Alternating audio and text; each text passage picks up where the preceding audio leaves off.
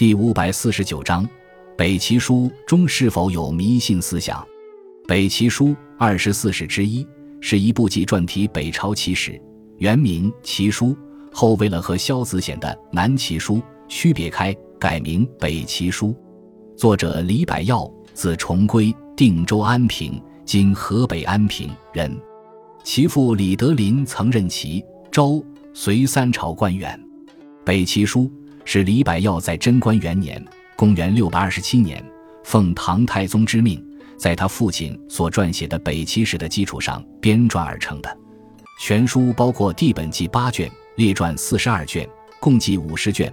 所记历史自北魏分裂为东西魏（公元534年），高阳操纵北魏政权开始，直到高氏政权被北周所灭（公元577年）结束，共计四十四年。北齐书在记事上比较尊重史实，书中记载了大量反映北齐政权黑暗统治的史实。另外，书中还对当时的科学技术水平有很多的记载。